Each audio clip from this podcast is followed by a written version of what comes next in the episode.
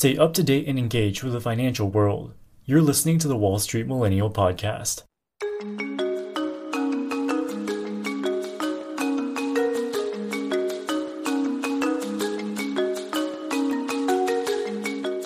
Throughout twenty twenty and twenty twenty-one, the crypto market exploded in popularity as Bitcoin notched record high after record high. The early Bitcoin advocates looked like geniuses and made billions of dollars in paper gains. Crypto transformed from a fringe experiment to a legitimate asset class, and institutional investors finally started taking it seriously. Bank of America even established a crypto research team because there was so much interest from their clients. This legitimacy was further enhanced by the direct listing of Coinbase, which debuted at a valuation of eighty-six billion dollars. People started talking about how crypto and decentralized finance would revolutionize the economy and disrupt the traditional banking industry.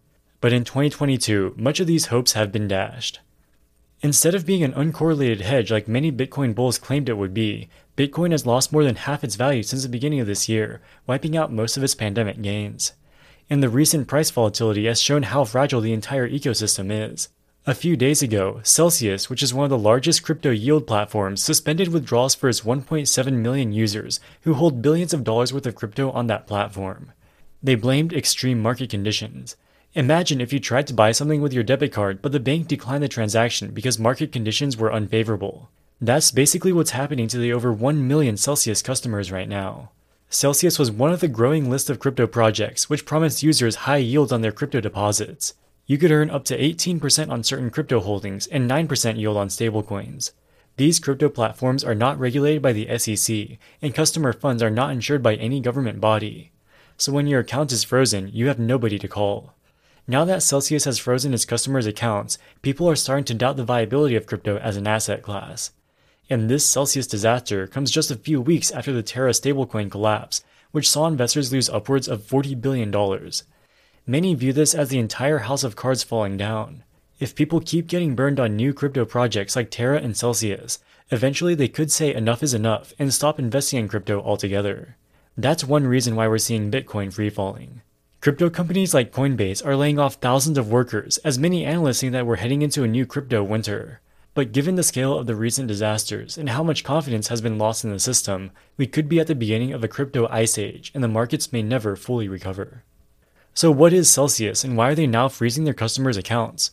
Founded by the technologist Alex Mashinsky, Celsius promised to use the power of crypto to revolutionize the banking industry. The idea is banks give minuscule yields on their savings accounts, usually less than one percent. They take that money and lend it out at much higher rates, maybe twenty percent for a credit card balance. The massive spread between what banks pay depositors versus what they lend it out at makes them extremely profitable. Alex thought that by cutting out the middleman of the traditional banking system, Celsius could offer better rates to both borrowers and lenders. The idea is simple. You deposit your crypto or stablecoins into Celsius and earn a very high yield. You can make a yield of almost ten percent with your Tether stablecoin, or roughly ten times better than you could get at a traditional bank. They then lend this money out to borrowers at a slightly higher rate to make a small profit on the spread. This isn't too controversial. They're taking deposits and lending them out just like a traditional bank would do. However, the story doesn't end there. Celsius takes the crypto deposited by their customers and lends it out to outside institutions. They use this to fund the insanely high yields that they offer to depositors and also make a profit for themselves. One of the tools that they used for this was a crypto protocol called Lido. Lido allows you to earn staking rewards on various cryptos, most notably Ethereum. Ethereum is the second largest cryptocurrency after Bitcoin. It's quite a complicated system, and there are actually two Ethereums. There's the legacy chain as well as a newer one called the Beacon Chain. At some point, the two chains are supposed to merge to create a new unified Ethereum. Because they'll merge at some point into the same coin, the value of the two coins should theoretically be exactly the same. If one version falls below the other, you could buy the undervalued one and short the overvalued one to make a guaranteed profit once the merge happens. You deposit your Beacon Chain Ethereum coins into the Lido network, and in return they give you stETH coins. The coins that are locked up within Lido earn a yield, but you get the stETH, which you can also make a yield on. You can get yield on top of yield, which makes it very attractive to many crypto investors. Because the two Ethereums are expected to merge, the price of stETH has historically tracked regular E T H almost exactly. But a few days ago, this peg broke down, with stETH trading at a significant discount. So what happened? As the crypto markets crashed in recent weeks, Celsius customers started withdrawing their coins. They were possibly trying to redeploy their assets into their stock trading accounts to take advantage of the massive stock market correction. But for whatever the reason, Celsius's customers were withdrawing, and they needed crypto to make good on these withdrawals. Remember that Celsius put a lot of their client funds into stETH token. To make good on their withdrawals, they would have to sell the stETH. Theoretically, this shouldn't matter. Traders should be willing to buy the stETH for the same price of regular E T H in anticipation of the merge. So how is it possible that it's now trading at a roughly six percent discount?